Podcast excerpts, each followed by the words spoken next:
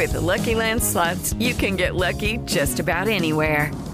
This is your captain speaking. Uh, we've got clear runway and the weather's fine, but we're just going to circle up here a while and uh, get lucky. No, no, nothing like that. It's just these cash prizes add up quick. So I suggest you sit back, keep your tray table upright, and start getting lucky. Play for free at LuckyLandSlots.com. Are you feeling lucky? No purchase necessary. Void where prohibited by law. 18 plus terms and conditions apply. See website for details.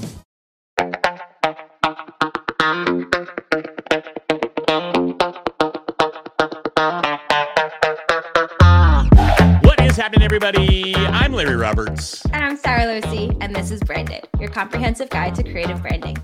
And on this episode of the podcast, we have an amazing guest with us. Man, he comes to us from one of the top shows actually in the industry. And it's an amazing opportunity to spend some time with him and kind of learn from him how he built his brand and how he went from just starting out to the top of the charts. Plus, there's going to be some other really, really interesting conversations going on as well. So, Joe Saul-Sehy, welcome to Branded. I, I am here just to announce my retirement. I made it to Branded, which means that I can retire in peace. I've reached the mountaintop. so it's time to Congratulations. go. We're so happy for you. Man, super honored with that. That's amazing. Yeah. we, if we're Get the your pinnacle, Lifetime Achievement Award and call it a day. I really wanted to get Joe on the show because if anybody knows my story, and I haven't gone too deep into it uh, on this show, but I accidentally got myself booked on Stacking Benjamins to tell a story about a really embarrassing tattoo. And somehow Joe managed to make that experience be going from a story that I just told in a bar for laughs to a story that really defined my career. I wanted to bring him on so he could kind of tell his side of that. And first, why he would let someone come on his award winning show to talk about getting a tattoo of a penis on their arm. oh, the cat's out of the bag. I mean, we just went, we went right to the We climax there. We Spoiler, even- Sara. Spoiler. Spoiler alert. I thank you to Joe Saul-Sehy. I am the girl with the penis tattoo. And that is what will be on my tombstone someday. So thank you for that. I don't. I don't know, Larry. Is that an honor to be that guy? I don't know, but just have, have it chiseled in her tombstone. Yes. Just have a that'd be that's amazing. No, I mean I think it is an honor, man. It it's really is an honor to have you here. Um, I've enjoyed our conversations, albeit they have been brief at conferences, but uh, I really enjoy kind of hanging out with you and learning from you. So anything you can share with us today, man, is going to be super super appreciated. Yeah. Well, you know, anytime I get to, you know, if I'm sitting next to somebody someday and they're like, they're like, so what's your claim to fame? I'm like, you know, the penis tattoo girl. I created her. and that will be on your tombstone. we just have to get buried next to each other so it all makes sense. That is, that is it. I'm with penis tattoo girl and like just a little like finger. Can I can I make us those shirts for like podcast movement or FinCon? I'm with penis tattoo girl. hmm And then Yeah. mine will just say penis tattoo girl. Larry be on one side, I'll be on the other. No, There's- no, because I will not be at FinCon. So do it at FinCon, Oh. please, because I, I have to miss that one. So like- yeah, do it there. Dude, nut. I want nothing to do with this.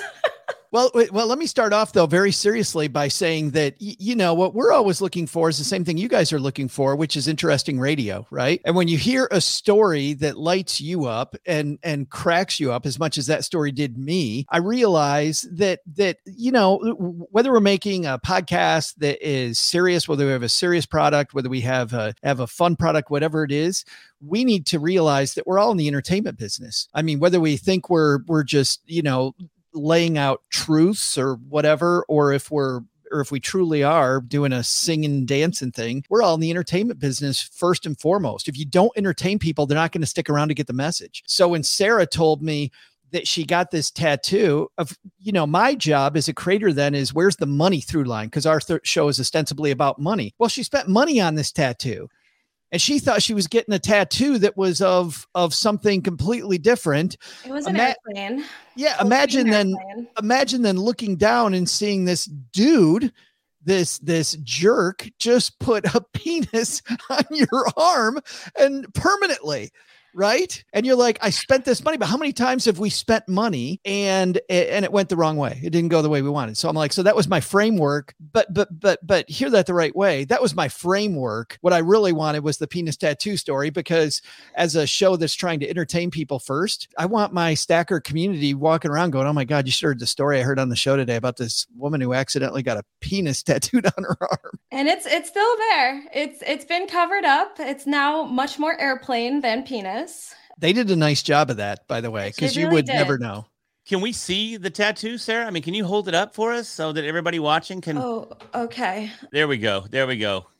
It does. It looks like an airplane. Yes. It looks like a jumbo jet. Yeah, jumbo For jet. anyone yes. listening and not watching, I can put a photo in the show notes. Yeah, make it the cover art for this episode. It'll be yes. The, if anyone wants to see the covered up tattoo, uh, go to the show notes.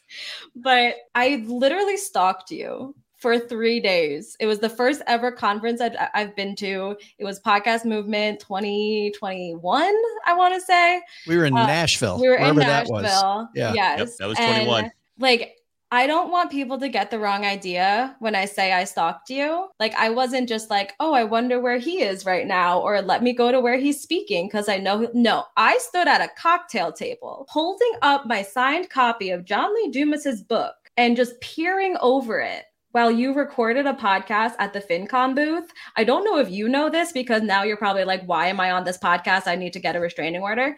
but like, I was that level of I need to like find this guy and talk to him. And every time I try to, like, some someone else stepped in because you're you're a celebrity at these events and if anyone has ever tried to like walk through a room at like FinCon or podcast movement with you, it's like walking around with the mayor. Everyone has to stop and talk to you. Uh, the same with like Larry at Podfest. So I'm like trying to get a minute to just talk to you, and it does not happen. I stood next to you. As soon as I went to open my mouth, you turned and talked to somebody else. Like it just kept happening. So, like, I was stalking you, and I finally found you in a hallway. And I think I just had a stroke because I just yelled at you that I've been stalking you for three days. And I'm Larry, I'm walking down this hallway and I and, and I just I'm walking, I'm going from point A to point B, and I all of, I hear Joe Saul-Sehy like really loud, like it's urgent, like something's on fire. It was. You know?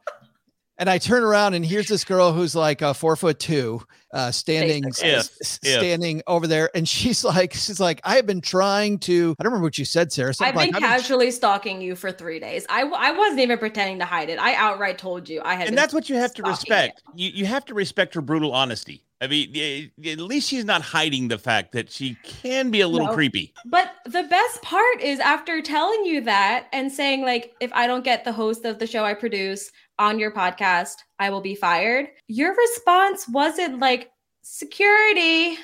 It was, here's my phone number. Let's meet tomorrow. And I'm still questioning your sanity on that, but I appreciate it. You're questioning my sanity. Hey Joe, at least at least you didn't start a podcast with her, okay? I mean, I deal with this every day, so you got off light, brother. You both are just so lucky. No, you know what's funny is that uh, so we started up a real estate sister show called Stacking Deeds, and we had this wonderful um, uh, real estate broker named Vicky Barron on recently, and she sells like fifty million dollar condos in in Manhattan on a daily basis. But she didn't start off that way. She started off as this um, uh, uh, second daughter of a single mom and she she just learned how to get attention and how to ask questions and to be curious. And what was cool about sara's approach was a how honest it was b how much it made her and i on the same team. Vicky barron shared this with us. You know when somebody tells her something she doesn't like she goes well that makes my heart sad. I'm just wondering if maybe you can help me with this and maybe think about it. Like sara's approach was I'm going to get fired if I don't get get the person I work for on your show. And immediately then Larry, I'm a co-conspirator, right? I'm like, well, let's not yeah, get you fired. I mean, instant guilt. Instant well, guilt. Right. Woman I just met 30 seconds ago, all of a sudden I'm trying to help. But Vicky put this a very good way, which is most humans are trying to help each other. We are trying to help. And just just uh, asking people for their help, no matter who they are, is a great approach. So Sara asks me for her help, and um, and I said I wanted to meet because I'm like, okay, w- what I really see here is an opportunity for me to explain to somebody who seems like a very smart, uh, driven PR person to make Is them that an how ally. I came across? You did. Yeah. Yes.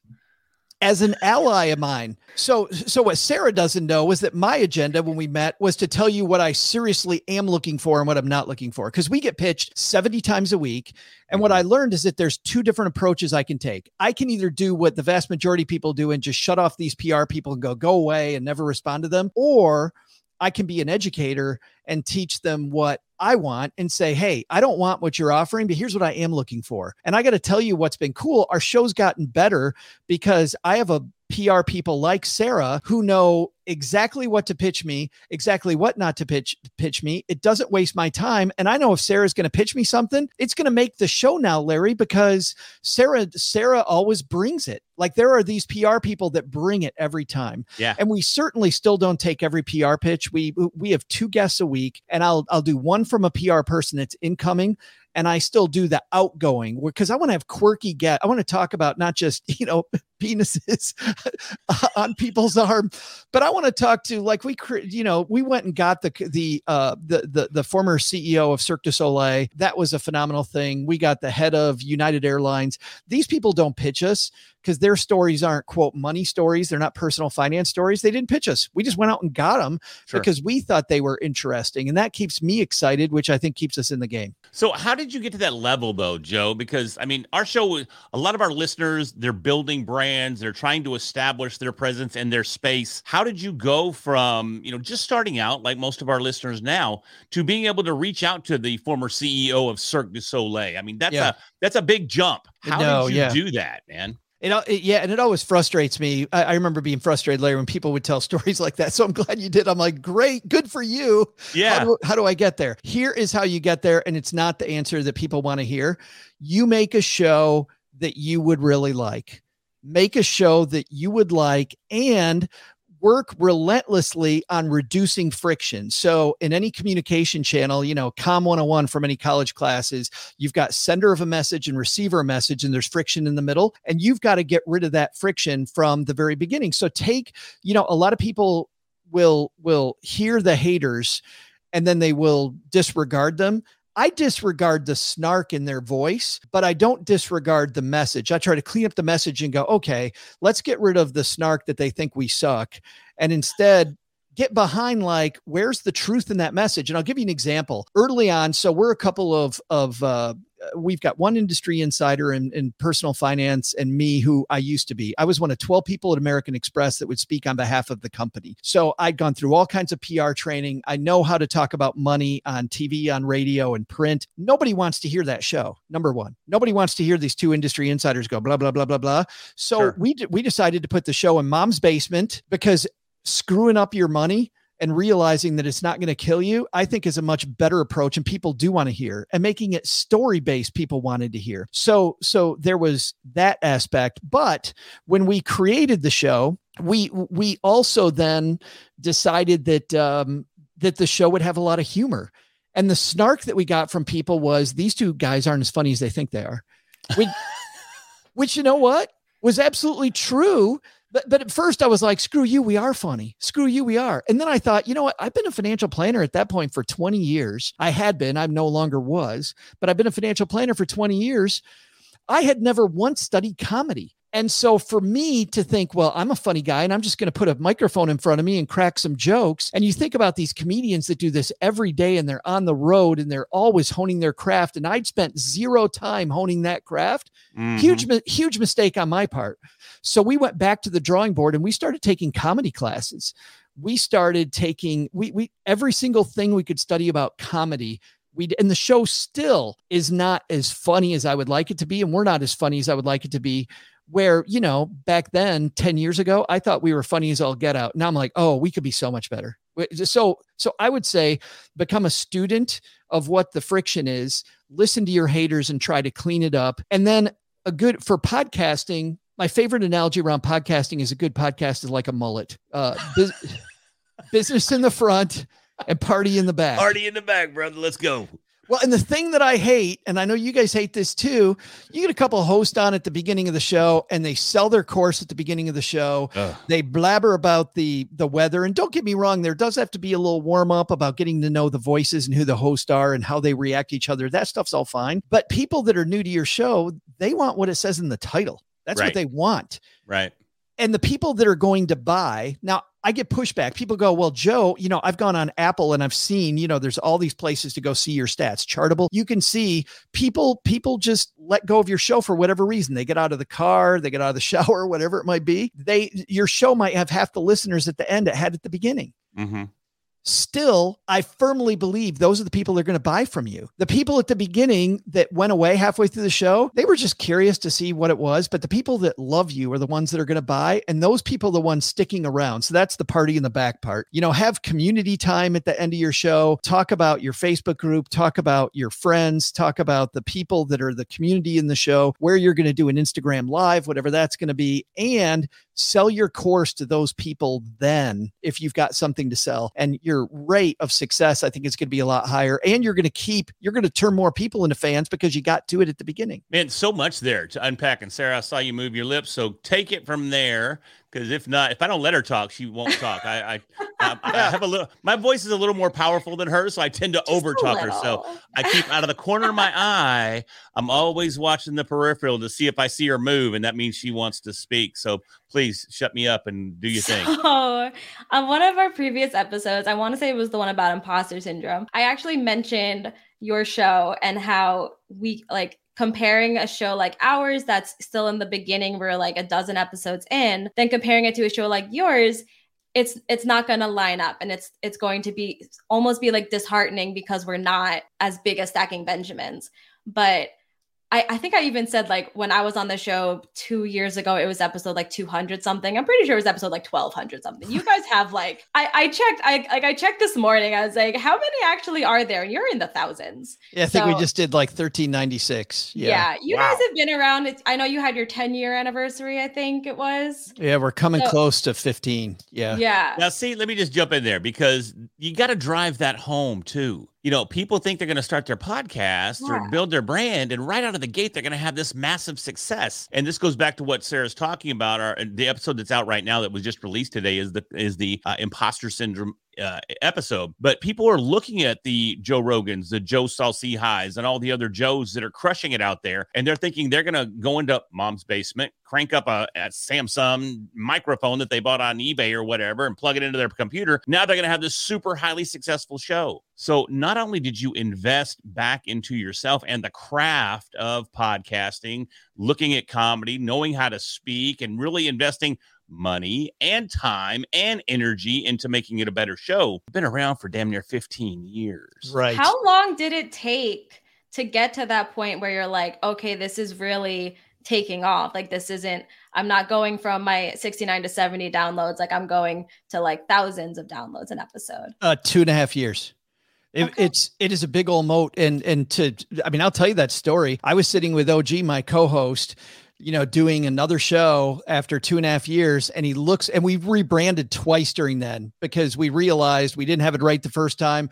Then we realized we were still screwing up and we didn't have it right, so we rebranded again as Stacking Benjamins. We still weren't seeing a big lift. I mean, it was growing a little bit every show, but I remember him just sitting across that card table from me, going, what the and he literally said he goes what the hell are we doing? I'm like well we're getting ready to record a show. He goes no seriously. We've been doing this two and a half years. What the hell are we doing? Like why are we why are we doing this i'm like dude because you know we're helping people. We're we're growing the show. He goes this if this keeps growing at this rate this is just not this is this is not it. And i went to a podcast movement. This one was in uh was in fort worth and i heard a couple great things. Roman mars of npr fame uh, the guy behind 99% invisible was on stage. I was sitting next to another great podcaster a guy named roger whitney the retirement answer man and and uh roger's like my my conference spouse and he he and i are taking notes. And I remember before that day, I would always look at the Apple charts. I'd look at all the different charts and I'd look at people ahead of me and I'm go, our show's better than that one. Our show's better than that one. Our show's better than that one. Our show's better than that one. This is BS where we are. This is total BS. And that day, Roman Mars stood on stage and he showed us what they did at 99% invisible and what I was doing to, to make the Stacking Benjamin show and what he was doing to make 99% invisible were two totally different things. He was so much more professional about his approach. He used so much more research. He was so much more thoughtful about every little piece of construction of his show than I was that I literally on my iPad, I wrote, You have the ranking you deserve which meant that yeah, mm. there might be the random show ahead of me where they got lucky and they did some stuff, but this guy deserves to be ahead of me because he's worked his ass off. And that day, I went home and I actually blew up the we blew up the show. We made it we made it way more accessible. We made it way more like the Tonight Show. We made it snappier. We didn't get in the weeds as much talking about in depth because that was the death of us. Uh, whenever we keep things light and fun, and we realized our goal is, and we've we've never used this as a uh, a mantra or a calling card because I think it kind of gets rid of the it kind of gets rid of of what Stacking Benjamins is about. But you know, people on our team like to call us the gateway drug of a personal finance. And I'm like, we're not going to be that. That's not going to be our official moniker, but it truly is meant to be a gateway. It is accessible. You can do this. It's going to be fun. Believe it or not, personal finance can be fun. We're going to spend way more time screwing around than we are going to be talking about anything serious. And hopefully at the end of the episode, through osmosis, you went, I can do this. I actually understand what a Roth IRA is. How great is that? And I can screw it up and I'm going to be okay. Like that's that's awesome. So we blew up the entire show. The first thing that happened, guys, a third of our little audience at that time went bye-bye. And I got hate mail. Like I didn't get a little hate mail. I got nasty mail. This one woman, I remember Cheryl and I went on a vacation to Puerto Rico, and I love talking about like today how the show's made. So I write her like this 3,000 word answer about where we're going with the show and how we, everything I just told you, I wrote in this email. And she wrote back to me, she goes, You are the most narcissistic son of a bitch I have ever met. You just think your way is right. And I'm like, No, I'm trying to have this back and forth about it. What now? What's cool is two things happen two and a half months later after we got rid of sucking at this new world because we, you know you're not going to be good at it at first no two and a half months later, you could see in Libsyn, our uh, which is our the place that uploads our show and gives us all our stats. You could see this hockey stick. Like all of a sudden, we knew what we were doing and we were locked in. We still weren't Roman Mars pro at it, but we were much, much better. We'd gone to a five week production schedule. We were very thoughtful about the fabric of what our guest lineup was going to be. The comedy was crisper, the whole thing two and a half months in, this big old hockey stick, and then the awards just came out of the blue. Kiplinger then all of a sudden called us best personal finance out of nowhere. You got these huge shows, these huge people. We're we're still this small show, and Kiplinger goes, "You're the best personal finance show," and then uh, Art of Manliness we're not even a show whose avatar is a man. Our avatar is a woman in her 40s who's juggling a career and two kids and has to be a full time mom and a full time employee. And she doesn't want to be yelled at by Dave Ramsey or Suze Orman. People know who they are. She wants to have fun, right? She wants to be informed, but she still wants it fun. So that's our avatar. Art of Manliness puts us on this list of 15 podcasts men need to listen to. I'm like, okay, yeah, great, fantastic. But you got to make a show that that's for you, and I think you got to be professional about it. I really love how you host, and I mean, like like you said, that you're very thoughtful about it. But even go, I told you, I sat down with you at that first podcast movement, and I told you this whole story about I got a really embarrassing tattoo, and the way you had me tell that story pulled so much value out of it that it went from being this ridiculous story to this journey of self discovery that made me more confident in asking for what I deserve in my career and braver and led me to move across the country by myself and eventually launch a company. What I launched my company to do was help other people tell their stories the way you helped me tell mine basically I credit you for my entire career. So thank you for that. But that is way too much credit. This is way, way, way and, too much credit. Joe, I just got to say, I got to thank you for my podcast. I have to thank you for my red hat. I'd like to, to thank, thank the Academy. Every, I have to thank you for Eric. Joe. I wouldn't even be here today if it wasn't for um, the way you handled Sara's penis tattoo. I like the pause. Yeah, thanks. Um, what I was trying to say is there really is an art to how we tell stories and people don't realize that the stories that they tell that they want to share value from, they don't have to be those headline grabbing stories. They can be those silly stories that you tell in a bar. They can be the everyday successes and the everyday failures. And I talk to so many people and I say, like, when you, if you want to go on podcasts or if you want to speak at conferences, you need to lead with stories. And they tell me that, well, I don't have a story. Oh. Every single time I say, my story is about getting a tattoo of a penis on my arm. Tell me again you don't have a story. And it has been able to actually like be that example of, oh, okay, hold on. There's something in like any of my stories that has value. And being able to draw that out of people is something that I learned from you. And I don't think you realize that you did it. Well, Thank you. And Larry, I feel like I owe Sara 20 bucks now. No, I, I totally, no I feel, I'll send you my Venmo after we hang up. I, I got to tell you, I just love the way that we started off with penis. We got some value in the middle there. Then we brought it all home with a more penis. So this has been a, a, roller coaster ride of from start uh, to well, finish. Yeah. Yeah. We'll just I think there's some well, I think if we can talk about that for a second, because I think that's something we can all learn. Because I just went on a book tour. Sorry, I'm going to interrupt that sentence with a different one with a little ADD. but uh, but but I just went on a book tour, and so I went on a bunch of podcasts. And there are so many podcasters out there who are not in the interview. They like pre-craft a set of questions, oh. which are the most boring questions ever. They never follow up. They're not listening to hear inflection points. You got to study the greats at this, much like we study comedy. Mm-hmm. I've spent a lot of time studying great people who do great interviews. So I started off, and I'm an older guy. So this guy, Larry King, I started off with. And when Larry King talked about interviewing people, he talked about he just has to be curious. He'll pick up a book and he'll go, So your book is called Stacked. Why did you name it Stacked? He hasn't even, eh, it's a great question. Why did you name it that?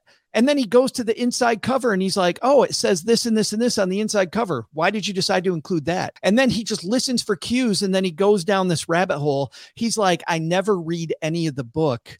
I now I read the first three chapters of the book and I try to find stories from the first three chapters of all the books because that's about all we can do in 25 minutes is is just get two or three good stories.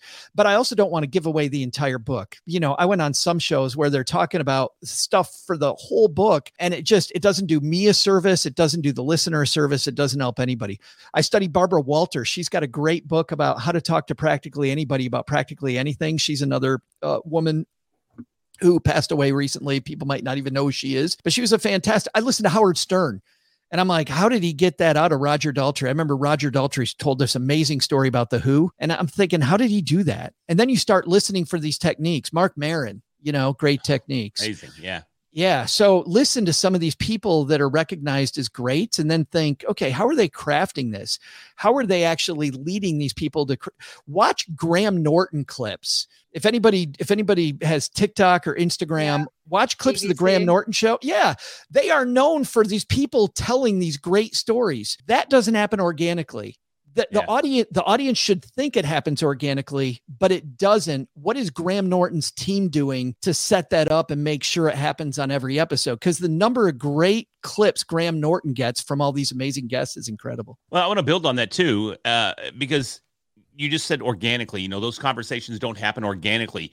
And the skill sets to generate those types of conversations don't happen organically either.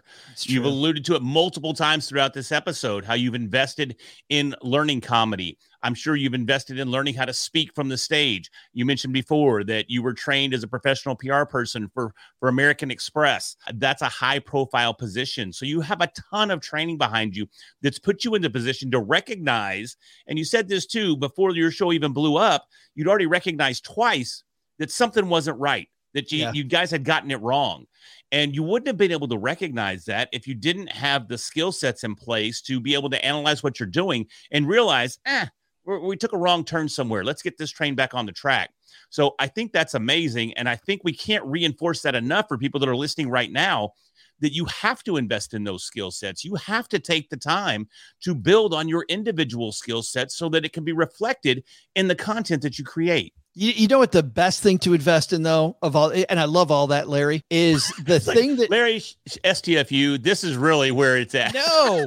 No because I think there's one more thing. I think there is a cherry on top that you can't not have which which is which is this. yeah, Larry, move aside. Oh, God dang it, I'm gone. No. Larry, if you could just move aside, let the pros talk now. No, we, we uh uh the big thing that that we haven't talked about yet is you need some alpha listeners. I think that we all need like a Gordon Ramsay, Simon Cowell kind of person where where you know like at the end of the Gordon Ramsay episode where they're hugging it out, you know, after they had the yelling match because you realize in the beginning of the episode as a viewer, Gordon Ramsay wants this restaurant to succeed. He wants these chefs to succeed, but we're going to have to get through, you know, we're going to have to get through some toughness and we're going to have to make some tough changes. I needed an alpha listener to help me do that. And I had a couple of great people who I knew were on my team. I knew they loved me and they would just cut to the chase every episode. I remember we had an industry expert, a guy named Pat Flynn, on once. You guys know who Pat Flynn is. Pat, Pat Flynn, for me, was a fantastic guest. Our show, though, is about personal finance. My buddy calls me up and goes, Why'd you have that guy on? I go, What are you talking about? He goes, He was talking about like internet marketing. Why are you talking about internet marketing on a personal finance show? And I'm like, You know, that's a great point. Just because Pat Flynn was important to me Mm-hmm. didn't didn't mean that it was important to my my my family which is my stacker community like so i had to do one of two things either a not have pat flynn on or b have pat flynn on but find a way to make it about personal finance. And pat flynn is you know people in our industry know that he left architecture to go into this other i could have talked to him about that. I didn't talk to him about that though. I talked to him about seo and you know using these tools and he's like what do you do? talk about tool joe. You're a tool. You need to, you need to do do a better job of that. So you know for that reason we didn't have another industry expert in our industry a woman named amy porterfield. We didn't have her mm-hmm. on forever until last year and I was so happy to finally get to talk to Amy because I love Amy's message, but I was finally able to find a message where it fit. And I think our community got a lot more out of it having her on now. But if it weren't for those alpha listeners, I think, I think, Larry, everything you said is right on, but you need somebody who's on your team who's going to give you a no BS. That sucked. That sucked. And you need to change it. How did that alpha listener feel about my episode? oh, oh, look, uh, look, uh oh. Oh, now she's the, gonna be paranoid. Look at, look at the time no. I did that, Larry, to make her even more paranoid. No, it's good. I love it. I yeah. love it. Yeah. So uh, I'm going to go out on a limb here and guess that your book tour that you just came off of was for a book possibly titled Stacked. Possibly, possibly. Yeah, you like how I work that in? Sitting right here behind me. that's, some.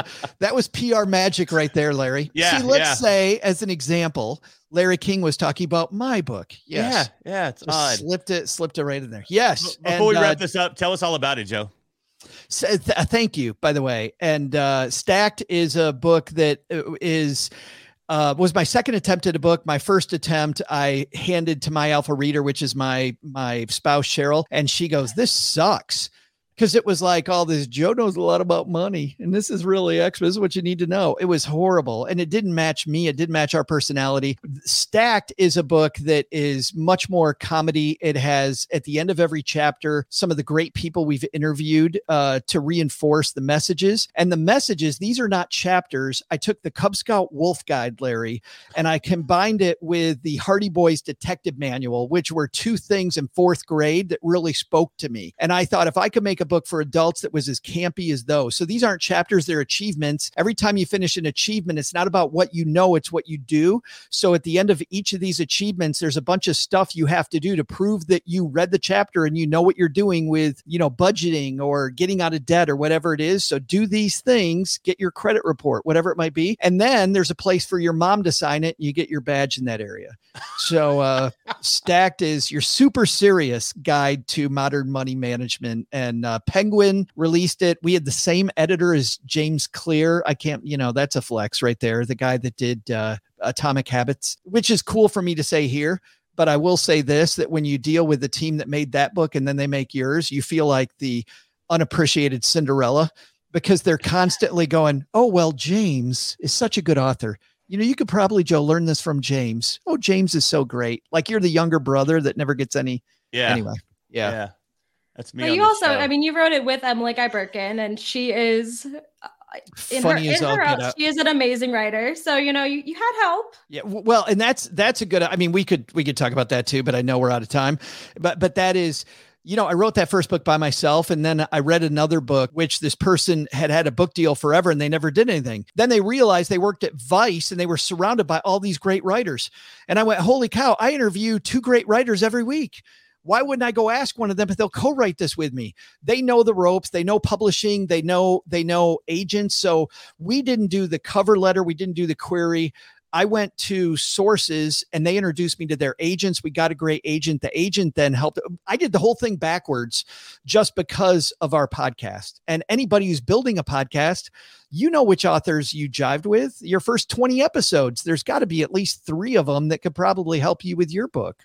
Speaking awesome. of, if Austin Kleon is listening to this, I have been emailing you incessantly to get you to write the forward for my book. So let's let's make that happen. Guys, Sara knows I have a man crush on Austin Kleon, but Sara, I might also be able to help you with that. This is the other thing. Ask for help. Ask Joe, for help. Joe, help. I will. If I don't get Austin Kleon to write the forward of my book, I will be fired. I will introduce oh, you. Oh, oh. I think we already played that card, man. Think- but it worked. if it ain't broke, don't fix it. Let's just go right back to the well. Let's just go right back. Does that sound well. familiar? Yeah, right. Yeah. Well, Joe, I can't thank you enough for joining us this morning. This has been a lot of fun. Uh, probably one of the more lighthearted episodes that we've had. So uh, it, has been great having you here. I know Sara enjoys every opportunity she has to talk to you and relive those thrilling moments on Stacking Benjamins when she got to tell her amazing. I, I peaked in 2021. Okay, story. guys, yeah. I gotta relive yeah. the glory days. We're, we're, we're going to try to bring something back. You know, with podcast movement being next week, maybe maybe we can get some experience for her that will overwrite uh, the penis tattoo. I don't know. We'll see. You guys are so awesome. Thank you so much. Hey, everybody. Thank you so much for listening to this awesome episode featuring Joe Saul-Sehy. Hi. If you found some value in this episode, do me a favor right now, smash that subscribe button on your favorite platform so we can continue to bring you these insightful interviews. And with that, I'm Larry Roberts. I'm the girl with the penis tattoo. and we'll talk to you next week.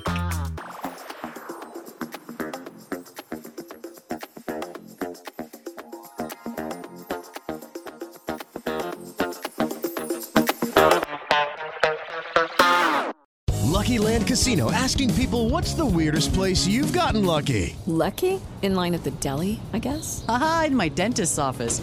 More than once, actually. Do I have to say? Yes, you do. In the car before my kids' PTA meeting. Really? Yes. Excuse me, what's the weirdest place you've gotten lucky? I never win and tell. Well, there you have it. You can get lucky anywhere playing at LuckyLandSlots.com. Play for free right now. Are you feeling lucky? No purchase necessary. Void where prohibited by law. 18 plus. Terms and conditions apply. See website for details.